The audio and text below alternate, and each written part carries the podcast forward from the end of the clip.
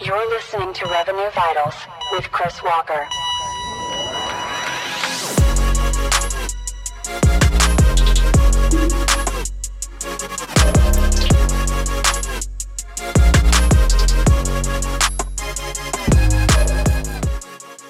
So, welcome back, everyone, and a warm welcome to Chris Walker. I know he's been the top wish for many of you to join our our uh, fireside chat sessions. Uh, and a warm welcome, Chris. Should I just give a short intro? Um, founder and CEO of Refine Labs, progressive demand generation firm that challenges the status quo of B2B marketing also the host of the successful and super inspiring podcast Revenue Vitals, that was formerly known as State of Demand Gen, that I know that many of you listen to, and truly the demand generation guru in B2B SaaS. So, a warm welcome, Chris.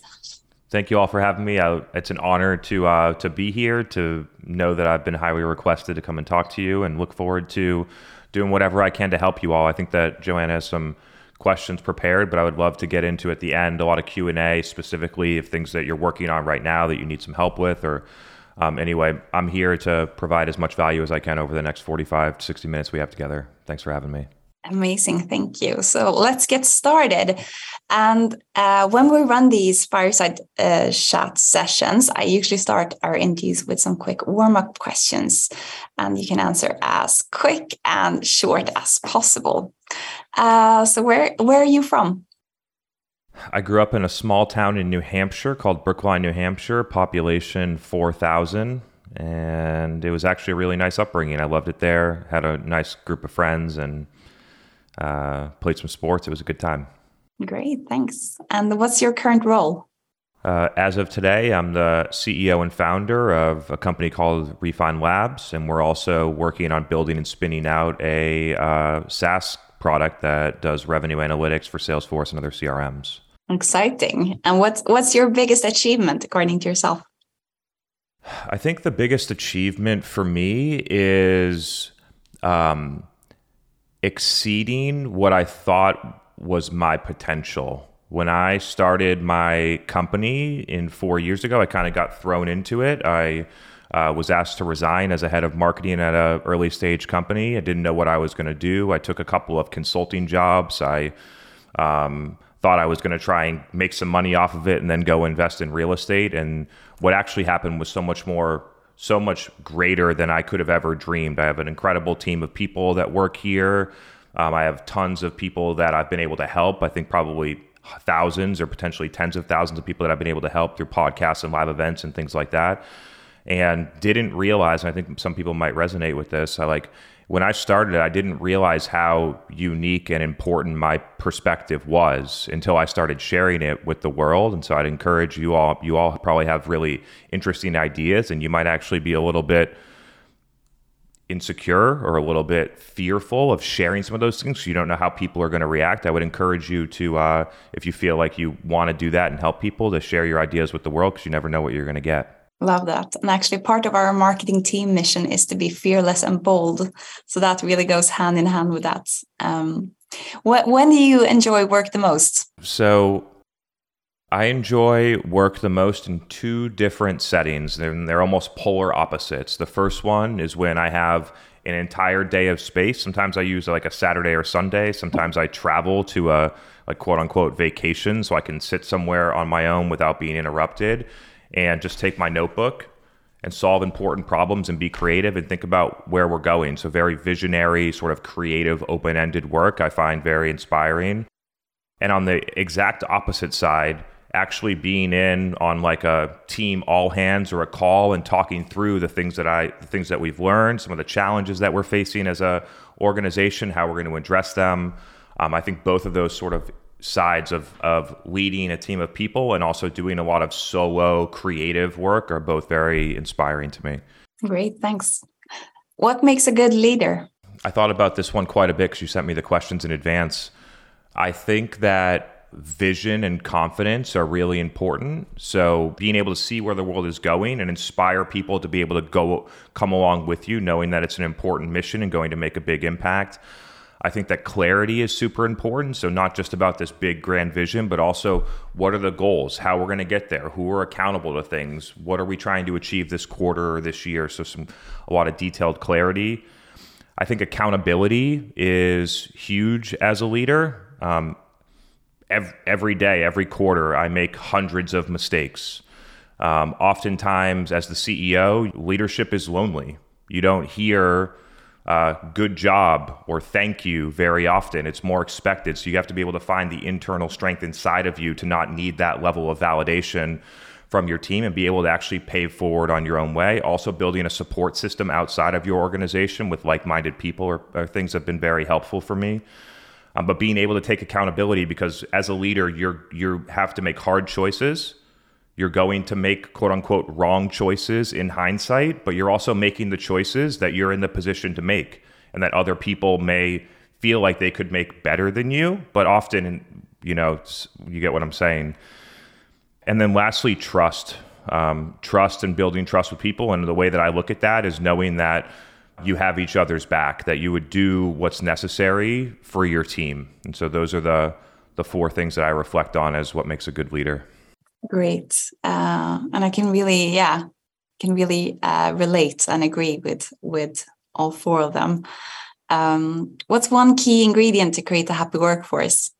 I'm gonna double click on my previous answer. I think that uh, my organization is the is the most happy, inspired, powered when we have a strong, clear vision, where we know where we're going. We know that it's important. We know that the market needs it. We know that it's going to be legendary work. I think that that really inspires and creates a happy workforce. It also, in a similar vein, I think that growth is really important, whether that's individual career growth, seeing the company grow, um, not even just in being promoted, but in learning. Like for the first several years of my career, and I'll probably talk about it as we get later into the talk um, I was a I was a mark playing the marketing manager role at a company about seven years ago, but I was operating like a VP of marketing. I was learning so many new things. I was in inside of board meetings. I was presenting at executive meetings, and so while I was making less than hundred thousand dollars a year with a pretty, you know, not a very inspiring title for what I was doing um, the personal growth that I got from that actually propelled me to the, some of the things that I do today. So that could be career growth, salary growth, title, uh, just overall learning. All those things I think are, create a happy workforce as well. Great. I, I heard someone saying that there are three levels of motivation. It's earning, learning, and impact. Would you agree with that? I love that. Yes. And which one is most important to you? It seems like learning is a, is a key one learning is what powers earning and impact i think. Hmm. so and i think i think some people get caught in trying to earn before they've learned. What's your what's your motto in life? You only fail if you quit. Love it. Uh, and if you were to pick your top three favorite kpis or metrics what would those be and why? I don't know if anyone on this call can predict my answer here but um, I don't have three favorite KPIs. I think depending on what try, type of business problem that you're trying to solve, you have all of these available metrics. Quantitative, which is what most businesses look at, but there's also this huge level of qualitative data that I think is very overlooked in B2B companies. And so to say that there's three of my favorite, I think would be wrong. It's about using the available information that you have to make the best decision that you can for the specific problem you're trying to solve. Okay, great. Thanks. Um, so, who's the best leader you ever worked with? So, there was a CMO named Lise Halpern who I worked with when I was the marketing manager at the time that I was speaking about that and was able to grow and learn so much. She involved me in executive conversations. She set me up to present at board meetings for important projects that I was working on. And the amount of learning and professional and personal growth that I went through over those two years were incredibly impactful and, and then set me up to have the foundation to start my business. And so I'm forever grateful. We still text here and there. She's a great advisor to me right now as I work through talking about building a network and a support system outside of your company. We still go back and forth on key problems that I'm trying to solve as a CEO. And I uh, am very grateful for everything that she's done for me. Thank you. It's so important to have those role models, right? And those great leaders that you can turn to. For, it was, um, it's also interesting as it was inspiring to watch a, a CMO of a 300 person you know company that IPO'd, then move on and become a CEO of an early stage startup. Um, and see that path because I don't think we see it enough in from the marketing profession of going from you know marketing manager all the way to CMO and then moving into a CEO role. I expect, given the amount of ways that buyers are changing and how buyer behavior is changing, that the path to CEO through marketing is real. Um, so if that's something that you all aspire to do, uh, I'd encourage you to to use that path and and to watch what uh, how other people have done it because it's real.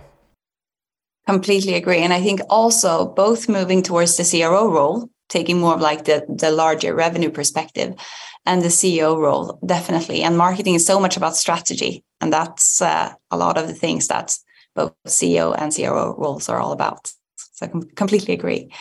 Um, so demand generation, uh, of course, is the topic of today. Uh, but demand generation as a topic and definition, I, am finding lots of different definitions of this term. What, what would be your definition of demand generation? So there's a reason that I rebranded my podcast from State of Demand Gen to Revenue Vitals. And the reason being is that the term demand generation is highly misunderstood by the market. It means so many different things to so many people. And honestly, I'm not sure that that definition is serving B2B companies anymore. And so I don't look at it as demand generation anymore. I break it into two buckets. You have demand creation and demand capture, and then sales is converting demand to closed won revenue. And then you have expanding accounts inside of account management and customer success. So breaking it more into the objective and the goal, I think, is super important. Um, when it comes to uh, account-based marketing, I think account-based marketing is just a tar, you know, a targeted level of demand creation and demand capture when done appropriately. It's about selecting a level of accounts. Like if we're in, if you're in a B2B organization, no matter what, you're doing some level of account-based targeting. It could be you could have a million account TAM and just targeting all companies that have a CFO or you could be selling just to Fortune 500 CPG brands and you have 100 total named accounts that you're going after. But either way, uh, in B2B, you're selling business to business to an account. Um, and so I think that the methodology of account based targeting has existed long before the technology came around. In 2014, 15, we had our gold, silver, we were selling into hospitals. We had our gold, silver, and bronze. The gold accounts were the top 50 children's hospitals. The silver accounts were ones that have between 50 and 500 beds. And the bronze accounts were ones that had less than 50 beds based on the total available opportunity there. And sales reps were supposed to engage and close two gold accounts per year they were supposed to, you know, deprioritize, and bronze accounts were just ones that were coming inbound through our website, and silver accounts were where we got a lot of the volume that drove a majority of the growth because you can't you can't count on the predictability of closing the whales on a predictable basis. You need some level of volume as well. So um, I think that the theory of going after accounts in B2B makes total sense. I think that it's become very technology driven, which I don't think is necess- necessary in order to drive an effective strategy. And I do I do agree with this move that a lot of ABM vendors uh, evangelize, which is moving from this high volume lead system to a intent data driven outbound system. I, I love that because then it empowers marketing to go out and not have to worry about getting 5,000 leads every quarter. They can figure out how are we going to drive accounts that want to buy? How are we going to educate the market? How are we going to design and dominate our category? The things that marketing actually, the things that really matter in marketing that other functions can't do. Um, so those are some of my thoughts on where we're at with ABM and demand gen. Mm, great, thanks. And having listened to your story, it seems like you ran into demand gen almost by by chance. Could you share really briefly with the team how and when you started realizing the power of demand generation or creation might be the better word? Yeah, so um, I graduated with an engineering degree. I spent the first four years of my career doing uh, business consulting and product development, operations. Uh, marketing strategy areas like that. So I had a nice very strong breadth of skills in the overall business foundation. How are we going to increase gross margins? How are we going to increase our throughput of manufacturing? How are we going to deliver just in time? How are we going to optimize our supply chain? How are we going to develop and launch this product? How are we going to make sure that we are building the right product for the market? So I had a really interesting foundation of customer research, business foundations, building business cases, things like that. And then I entered my first venture funded company. It was a, a turning point in my career, a company called Vapotherm. They hired me as the marketing manager. I was hired to go to big sales meetings and be the subject matter expert with the sales team. We had a 50 person field sales team. So like fly around the country and go and understand the clinical data when they were going to talk to a physician and support them in that. I was responsible for quote unquote key opinion leaders, which is like an early version of what influencer marketing ha- had been. And I was responsible for overall like sales enablement and messaging and positioning for a specific segment we were going after. So that's what they hired me to do. And then I'm going out and visit, like going with the sales team and going to initial first calls and doing that for the first 90 days understanding what customers are saying feeling the reactions understanding after we go to this deal are we getting a are we getting a validation or a trial with this company? Is it going nowhere? What's happening? And what i realized is that we have 50 people 50 salespeople in all over the country that are driving sometimes three hours to go to a meeting. Sometimes they're flying in a plane in the, to go to their territory to go to a meeting and they get to that meeting and they're talking to people that are not ready to buy. These people mm. are taking the meeting as a common courtesy. They're taking a meeting so that they can learn, but they do not they are not educated and they're not ready to buy and then we're taking a salesperson, not a clinical professional trying to convince them to buy. That was the insight that I had. Then I go back to HQ, I start looking at our Salesforce data. Our sales cycles are 212 days to sell a 30 30,000 a year contract on average. Our win rates of outbound meetings are 6%. Our customer acquisition cost is super high based on the high investment of sales. We spend very little on marketing. We do no over the top demand generation to educate customers aside from webinars to get leads. And then I put on, I've thought about this the whole way and I totally recommend it to everyone. Then I put on my CEO hat and I said, if I, I'm, I know I'm a marketing manager, but if I was the CEO of this company, what would, what would the number one problem that I'm trying to solve be? We got to figure out how to do digital demand so that our sales team is talking to people that want to buy so that we have higher sales velocity, better win rates, we lower our customer acquisition cost, and we grow faster. And then I went on a mission for two years at that company to figure out everything. I'd never done this before. I'd never used HubSpot before. I install HubSpot, I integrate it with Salesforce, I look at all the data, I build the reports, I start figuring out how to run Facebook ads. We were running Facebook ads to deliver clinical trials to direct accounts I remember this because you would I would go into Facebook late at night and you couldn't like build set a put an account list in there. I had to search every single hospital from our silver account list, 500 of them, and select them manually. And then I would target ABM software is out there, but I they I didn't need it. You could just do this natively in Facebook, and I would pick all the hospitals. I would pick the job titles, the physicians, the respiratory therapists, the nurses that we wanted to target.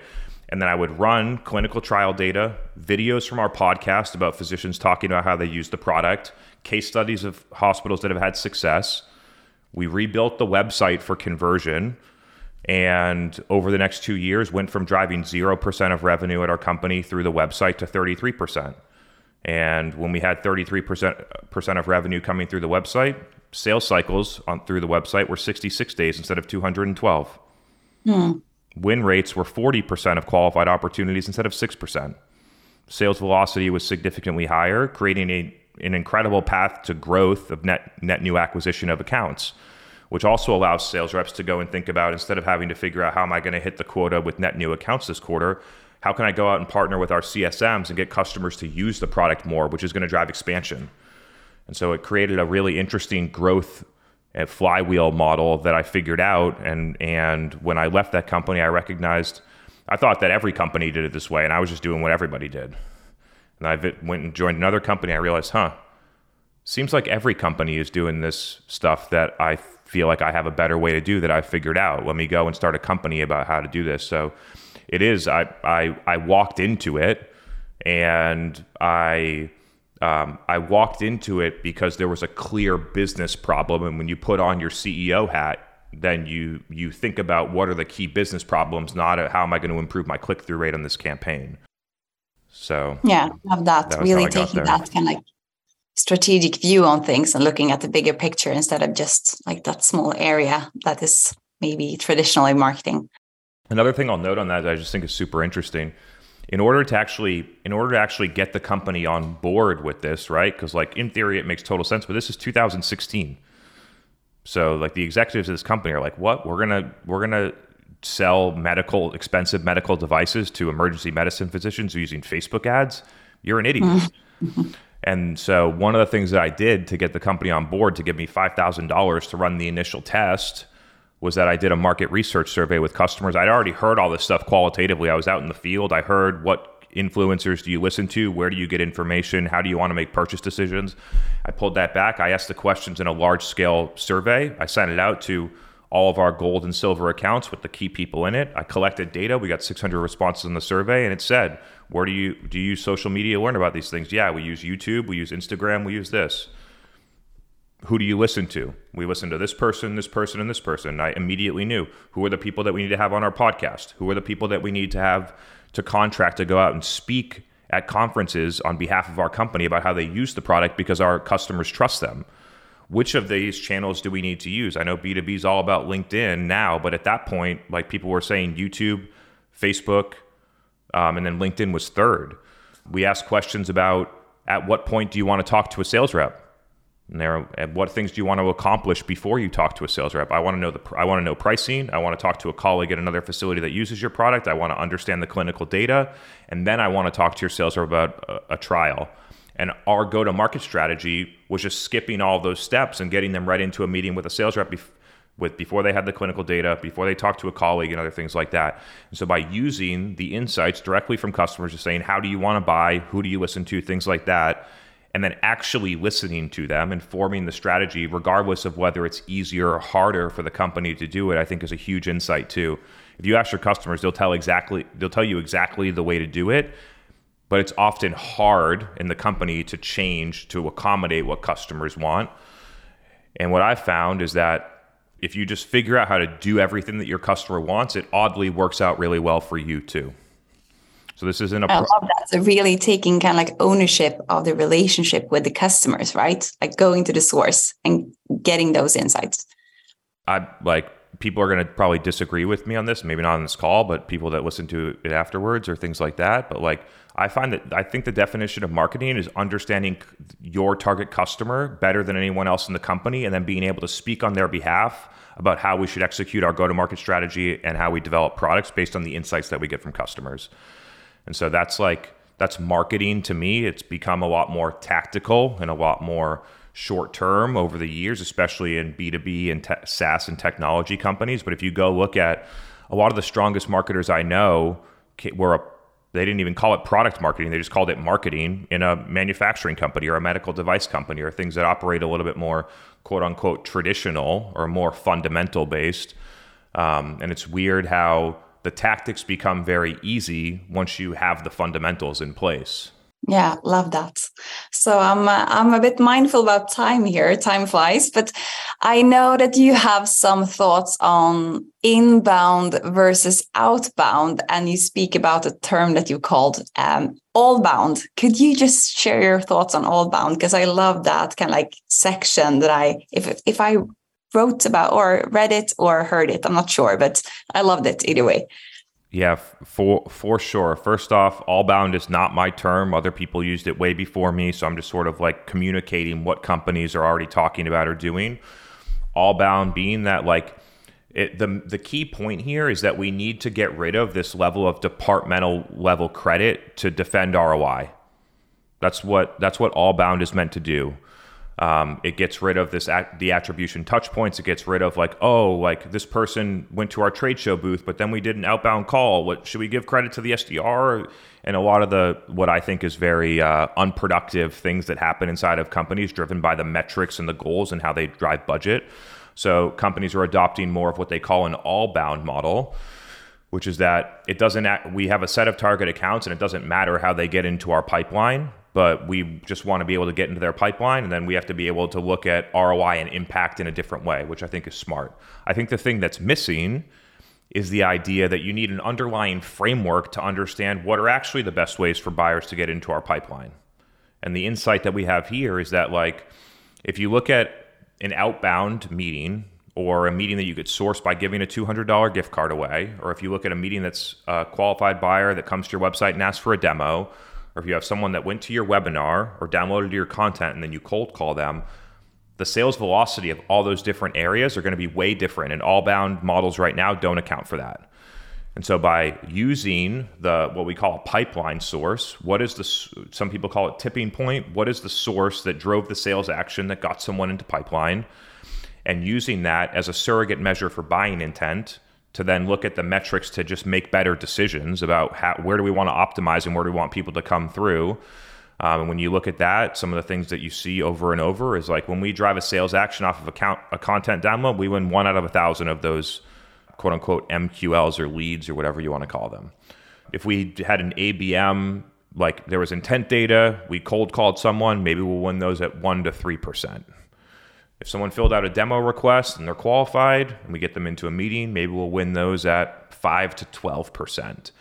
And by knowing the win rates and the ACVs and calculating pipeline velocity between those things, it allows the revenue team to say, hey, actually, like, we don't want to drive sales actions for content downloads. A lot of people know that now, but I've been looking at that data for almost five years, and a lot of people didn't know about it five years ago.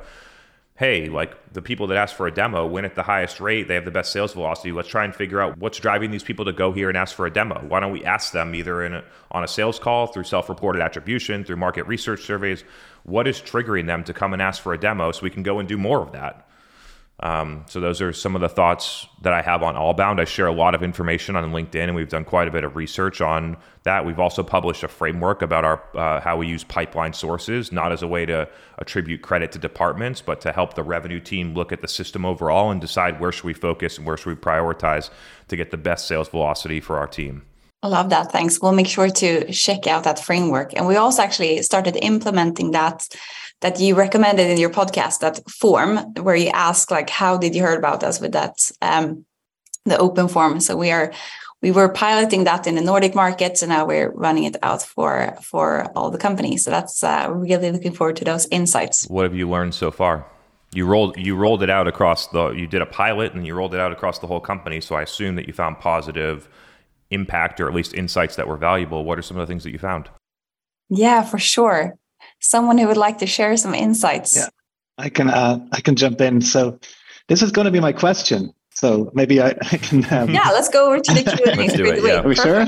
yeah. because uh, my question was actually based on this. So uh, we rolled it out in the Nordics uh, in Q4, and then um, mainly because uh, people, including me, uh, were worried it might hamper um, conversion, making it compulsory, etc. Um, and it didn't really show much of an impact either way there, so we went with it. Um, in terms of insights in that pilot, it was a, it showed a lot of people who heard about us from actually using the product in a previous employer or like through their networks, which I think is really useful. Um, there, I would say it wasn't maybe like a silver bullet. So a lot of people said internet or Google, mm-hmm. which is you know thanks. but I guess that's fair enough. Um, my question about this actually was so we, are really collecting it at, at, a much bigger scale now across all of our markets. Um, and Adrian on the team is going to lead a project to like dig into that data in February and, and, and like get actionable insights from it. Do you have any good examples of how to do so? Like what? Um, we've looked at we've, we've we've already in the in the pilot we looked at for example, based on the reason, we put them into buckets as best we could, and then looked at how many of them became opportunities. Uh, but yeah, do you have any like top one or two ways to like put that data to good use so it doesn't become just another form field over time, but we're we're really getting value from it. 100%. Yeah, let's talk through it. So, first off, I just want to highlight for people we've done these tests as well. The number one objection to this is that it's going to negatively impact form conversion rates. And I, you found that it didn't if you're interested, would love to uh, work together and publish some of that data to give people more confidence to actually do this because it's the number one reason people say no. So if you're interested in that, I'd I'd love to collaborate. The second thing is that um, that you have two things when you get this data. You have the qualitative insights. What do the people write in the in the form, and then you get the quantitative. How do I convert that, or bucket it, or categorize it to show some type of chart and make quantitative level decisions? On the qualitative, we what we do at my company is that when the person converts, we use marketing automation to Slack automation, and we push that into a channel that everybody in the company sees. So it's going to show the name, company, company size, what they wrote in the submission. Uh, you know, if you ask other fields, what product are they interested, things like that and the entire company can go and see where are people hearing about us. So that's just a qualitative way to share what you're learning, to get it outside of the CRM and get it into the. That's how executives start to see, oh, these people are referring us business. Oh, our podcast actually is working.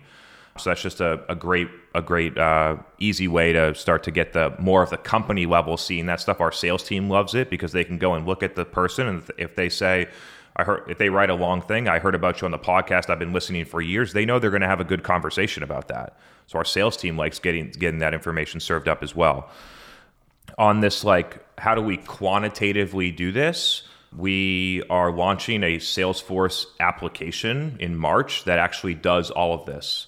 So it'll take the data that you get, the string of data, it'll automatically categorize it into preset buckets based on what the person. So it'll look at the data. Oh, you said podcast, you said LinkedIn, you said this person. It'll categorize it as a referral or podcast or wherever it goes. It'll connect it from the leader to the contact onto the opportunity object. It'll then um, be able to visualize all that data for you, both at like the overall level as well as at the program level. So you could build. We have dashboards out of the box of like, here's our LinkedIn program here's how many how much pipeline we're driving off of people that said they heard about us on LinkedIn. Here's our podcast program. Here's the amount of people that are say how much pipeline we drove, how much revenue, how many conversions we drove from people that said they heard about us on the podcast. So if you're interested in that, um, we'll be launching a beta program in March that does all of that for you at your, I assume at your volume. There's like you're probably trying to do it in a spreadsheet right now, which can work. We did it in a spreadsheet to begin with, and then we found so many companies have this issue of like how do I actually make this actionable that we built a product around it. So I uh, would be happy to share that with you if that'd be helpful. And that's for Salesforce. So if uh, only works on Salesforce CRM right now. Any follow up to that? Would love to keep going if you have more. You want to go deeper. Great, thanks. And yes, we use uh, Salesforce, so that would be that would be interesting to look into for sure. Cool. Great, thanks. So let's open up for more questions. Who would like to go next? Hi, Chris. Um, uh, Mary from Germany here. Um, I listened to your podcast and I would like to know because you said, well, you don't do Gartner, for instance. Why don't you do Gartner? First question. Yeah. Mm-hmm. Um, so if you install self reported attribution and then you look at what customers say, not a single customer in the past two years has submitted and said they heard about us through Gartner. We don't do it, but we also install it for a lot of companies that pay a lot of money to Gartner to do it, um, and rarely get Gartner or Forrester from that thing. At the super enterprise level, I totally understand that it's still valuable, and people use that as a hedge or a risk mitigation to say like you can't fire me for buying that tool. Gartner said it was the right thing to buy, right? So I get that it makes sense in enterprise where people are trying to hedge their careers. I think as you look at the transition from a native analog buyer, people that are above 35 that didn't grow up with the internet, versus a native digital buyer, people that grew up with the internet and are digitally native, the way that they get information, the, what sources they trust, and the way that they buy are significantly different. The amount of budget and wallet that those people that are in the digital digitally native bucket own now is greater than 50% of overall B2B marketing budgets and how they make decisions. And so we're going to continue to see like the the prediction from very smart people is that analyst firms won't exist in 15 years. It'll take a while, but their target buyer and w- how they drive are actually moving and will retire in the next 15 years. And the people that are native digitals do not use those to make buying decisions. And so that's sort of like that's the customer reason of why we don't recommend it. If you're at the super enterprise level and you're selling seven figure contracts or for whatever reason makes sense to do it. I totally agree.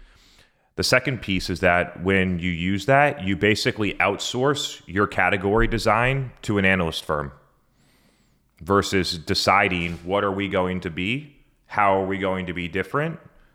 So some companies that take on a category design strategy will not adopt a, like a Gartner or Forrester thing because they try and bucket you into a category that perhaps you don't belong in and then do a check mark of features about it. So it's deciding whether you want to be best or different is another uh, key decision about leveraging analyst firms. So those are some of my thoughts. Like the the reality is, is it worth the money? For some companies, it is. And I think that every every leader, every CMO or, or revenue leader should be able to make that decision for themselves, leveraging their own customer data as well as the impact on revenue. But for other a lot of other companies, it's not the right move. Um, so that's sort of how I.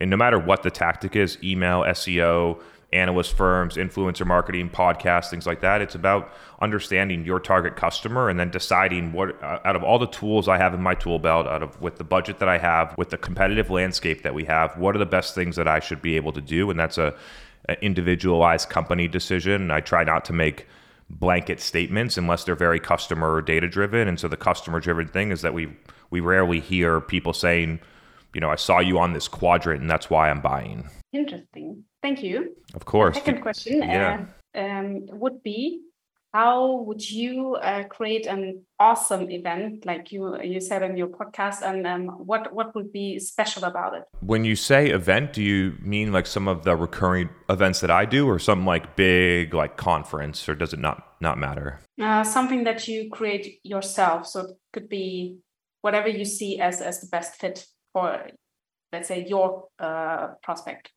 Got it. Yeah. So like our the thing that's worked best for our company the entire time that I've been running it is weekly recurring events that then become a long form audio podcast that then create a movement around an idea or a vision for the future that then a community becomes behind and becomes integrated that then drives a lot of other people to share the ideas in social which then sort of like per- it creates a snowball effect where you start even if they're not going to be your customer right now they believe in where you see the world is going.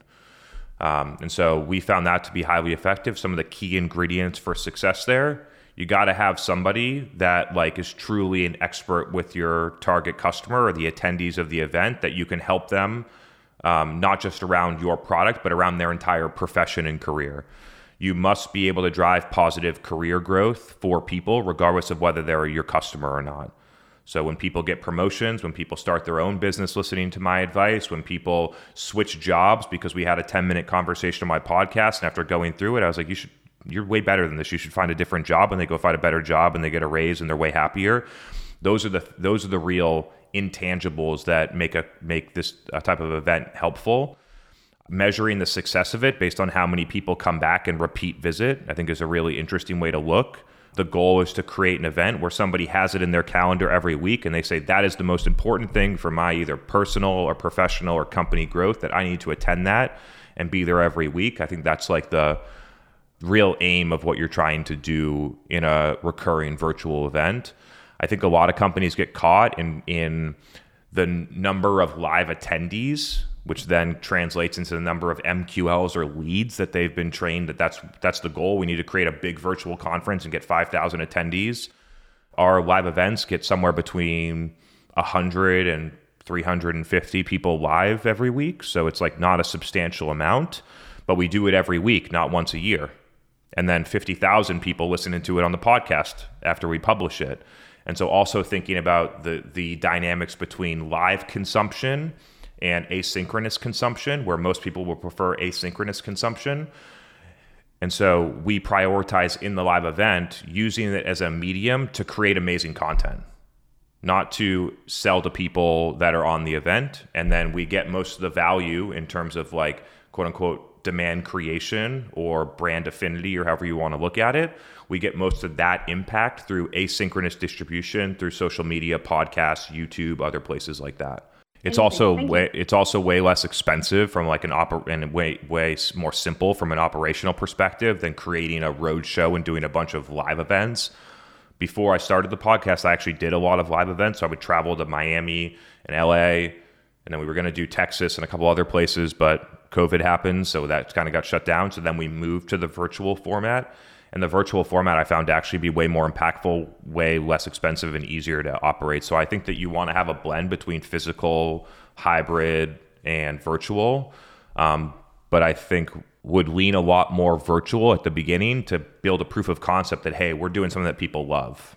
Brilliant. Thank you. Do we have time for one or two more questions? I don't have a hard stop, so we can go five or ten over if you'd like.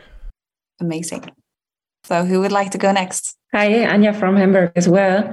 Uh, I think you said um, once that personas or the concept of personas might be like outdated a bit. So, and I found that interesting because it's kind of what every marketer would maybe like. Uh, it's the minimum or, or like yeah in the strategic process it's like basic but um, so i would love to hear about this a little bit more like why do you think that or yeah totally yeah.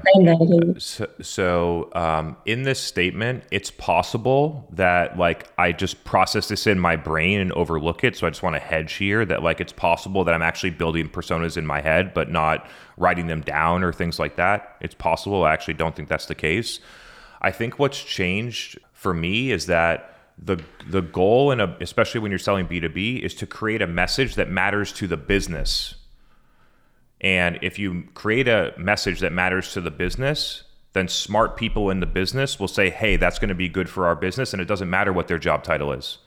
We have that come to work with Refine Labs. It's like you know the typical title that if you think about our company would be like a VP of demand gen and who's coming in to talk to us? CEOs, CROs, CFOs have come inbound to us. Um, you then you get a lot of the general, like a lot of the spread out marketing titles. But the the interesting thing is that we don't, the message that we have doesn't change to the market. I'm putting out one message: attribution is broken. Companies should consider it. Dark social is real. People are buying in different ways companies need to digitally transform what they're doing with like a lot of analog sales meetings is no longer productive or effective we need to think about how we budget and measure roi differently those types of messages are not specific to any persona inside of the business what it is specific to is anyone smart that sees those pain points inside of their company from their vantage point is going to be able to take that and direct it to the person that's actually going to make the decision and so it's a little bit of a different a little bit of a different mindset. It may, it could, it's possible that it could be business dependent, but like I struggle sometimes to think about like a company going out that sells marketing technology software and is going to go out and then build a persona around the CTO or the CISO and then market to that person when they don't care at all about the marketing technology. Um, they could be a blocker. I get the rationale of why people do it, but the reality is that if the if the you make a business a rational business argument about why your product is needed and it gets distributed to the people that can make the decisions, it's interesting too. The distribution of like I put out my content and then how it gets to people is not that they see it on LinkedIn usually. It's what happens is somebody smart in their company sees it and then forwards it to the person that they know can make the decision. That happens inside of Slack, it happens in email, it happens in other dark channels that we can't track, but that's how people get it. I think that there could be a place for personas. I think that it's a could be a good medium to share the information across the company so that people are aligned. I choose to do it differently, which is that instead of building a persona document, I go out on my podcast and I interview CMOs for an hour.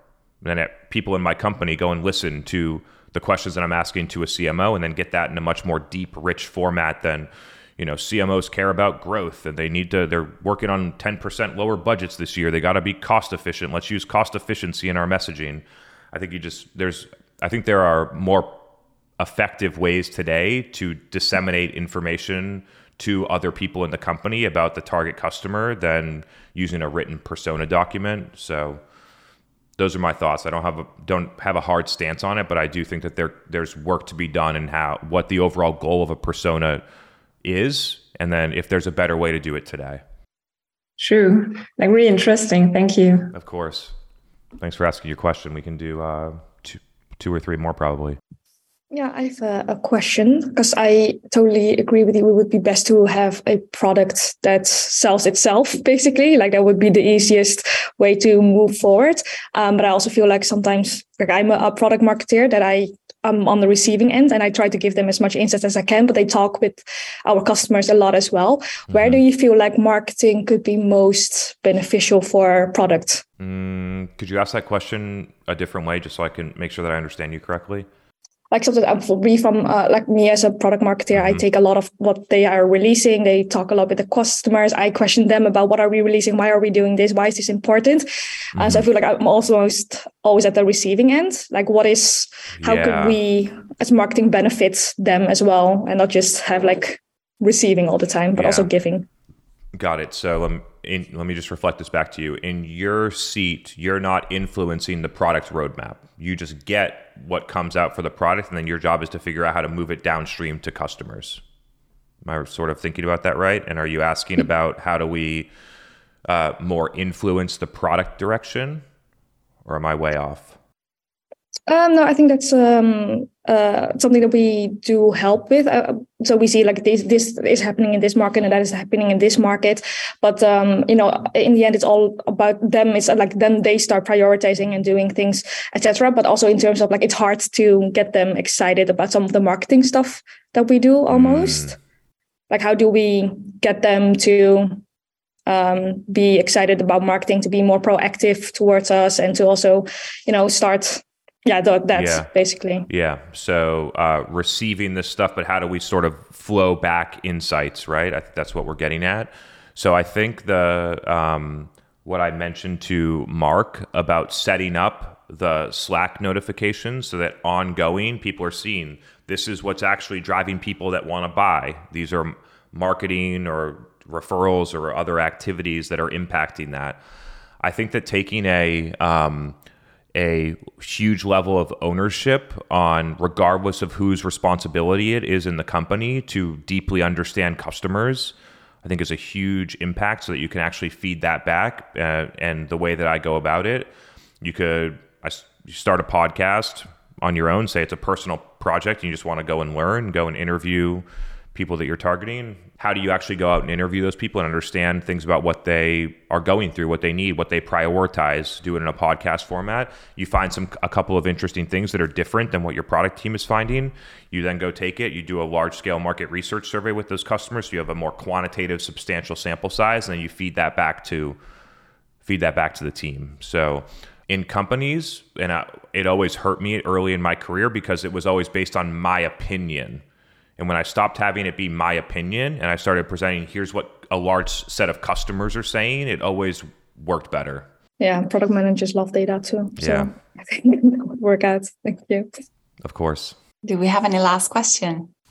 I think you had Yes, one more. Sophia. Okay, cool. I have one more. Let's Sorry, it. it took me time to unmute. Amazing. Um, so I'm actually very interested in, in diving into it and like talking to customers and doing exactly what you just described. Um, I wrote down two questions for them that you just mentioned. So one of them was who do they want to listen to, and who would I want to have on the podcast. Um, the other one is um, to ask them why they converted on a certain page.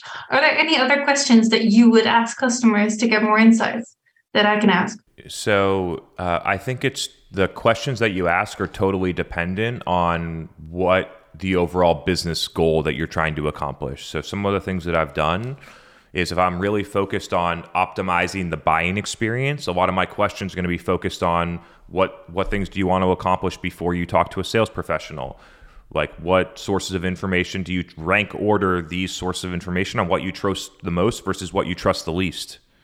It'd be interesting if you did that one and you had go back to the Gartner reference and you go and do that thing and you have eight choices and you got like recommend recommendations from peers, content from thought leaders, et cetera, et cetera, et cetera. And then you got, you know, analyst firms, e.g. Gartner and Forrester, and you see how people rank them in terms of trustworthiness. That would be an interesting data point to have when you make your decision about whether to do that or not. So you have like you have one that could be about buying experience. There's a whole nother one about like competitive landscape and positioning. Which of the like which of these brands do you know? Have, which ones have you heard of? How did you hear about each individual one? Do you use one of these products? Which one are you if you if you don't use one, which one of them are you most likely to buy if you go into this purchase decision? Why haven't you considered this category yet? What is the status quo that you're using? You know, if you're not using this, what are you doing instead to accomplish this?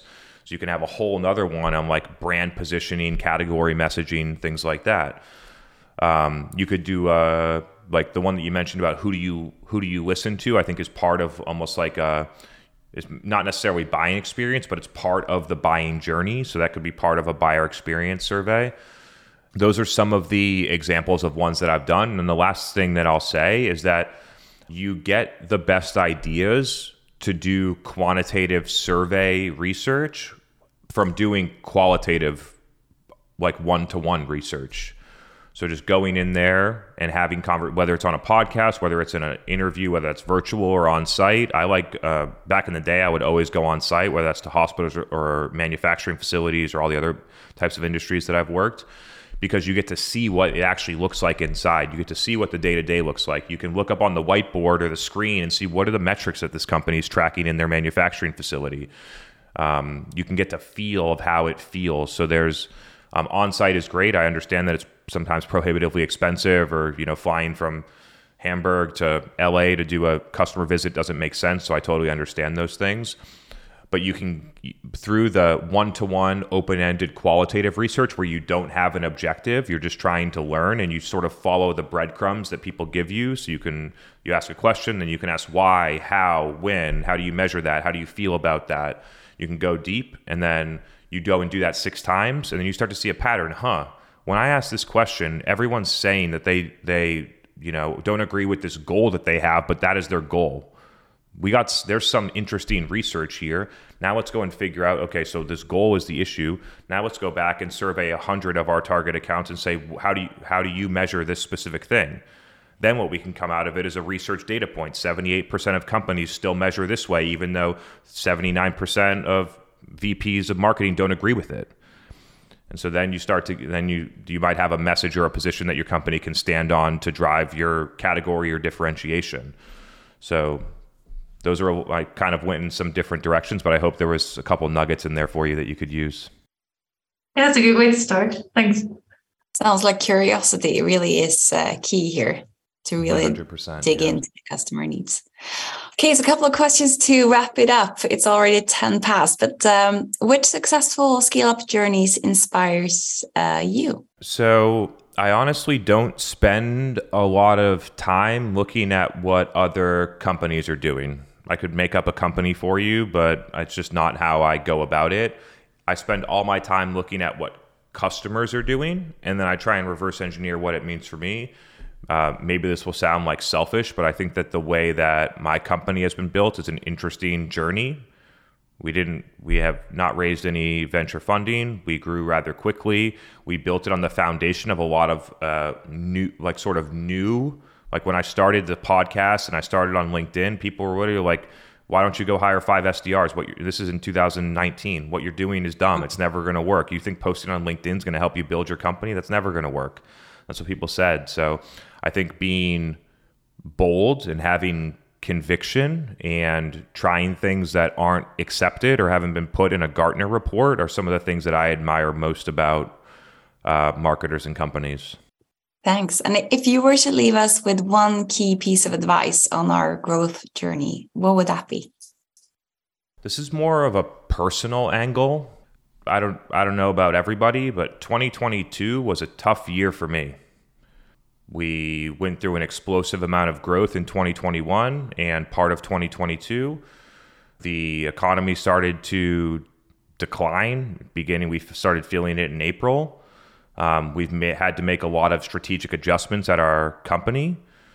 I've had to make a lot of hard choices that sometimes weren't the right choices, but had to be made that in hindsight weren't. And what I've learned over this period of time is that the hard times are where the growth happens. And when you reach a point where you uh, feel like you want to give up, is right before you have a breakthrough to move to the next phase of your career. And so that is uh that's what I've learned and that's what I'd leave you with. When things are easy, every everybody's a winner. Things are easy. Money's flowing. It's easy to get customers. Everyone's happy. What matters for leadership is is what you do when things get hard. So that's what I'll uh, leave you with today. I hope that helps some people. Um, I hope that what I've shared today has been helpful for some of you. I haven't done one of these to a company in a quite quite a bit of time with the holidays in Thanksgiving, and I appreciate you inviting me to join it because it reminded me of how much I love doing these. I feel so inspired after spending uh, some time with you. So I appreciate you inviting me and engaging and asking great questions. So thank you. Thank you so much for joining us. And I, I think that we can just say we echo that inspiration a lot. I have a thousand of ideas that I want to implement straight off, but uh, I have to uh, sleep on it and prioritize a bit. But thank you so much for joining us. Such uh, such a pleasure having you here. Thanks, everyone. And enjoy the rest of your day. You thank as well. you. Bye, everyone. Bye. Thanks, Chris. Thank you. Chris. Thank Thank you you. so much, Chris.